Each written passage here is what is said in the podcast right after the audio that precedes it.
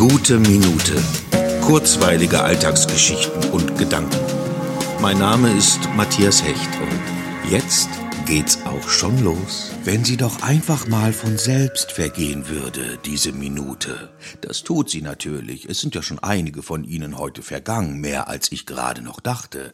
Aber wenn sie sich selbst füllen würde und ich würde dabei einfach nur zuschauen, besser zuhören, so eine Self-Made-Minute, eine, die für sich selber weiß, wie sie gerne wäre. Jedes Mal dieses von außen bestimmen, wie so eine Minute sein soll. Im Fußball ist es die spannende Schlussminute. Den Skifahrerinnen und Skifahrern ist die Minute total egal.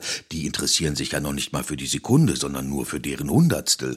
Wenn man vorher wüsste, also bevor die Minute anfängt, wie sie sein wird. Ah, jetzt kommt die blaue Minute und jetzt die langsame und gleich kommt die beste und danach die spektakulärste. Aber es wird wohl dabei bleiben, dass wir sie füllen müssen, diese Minute. Und danach können wir erst sagen, was es für eine war. Die jetzt zum Beispiel war, hm, ja, wie war sie denn? Ich weiß es nicht nicht. Auf jeden Fall ist sie jetzt schon vorbei.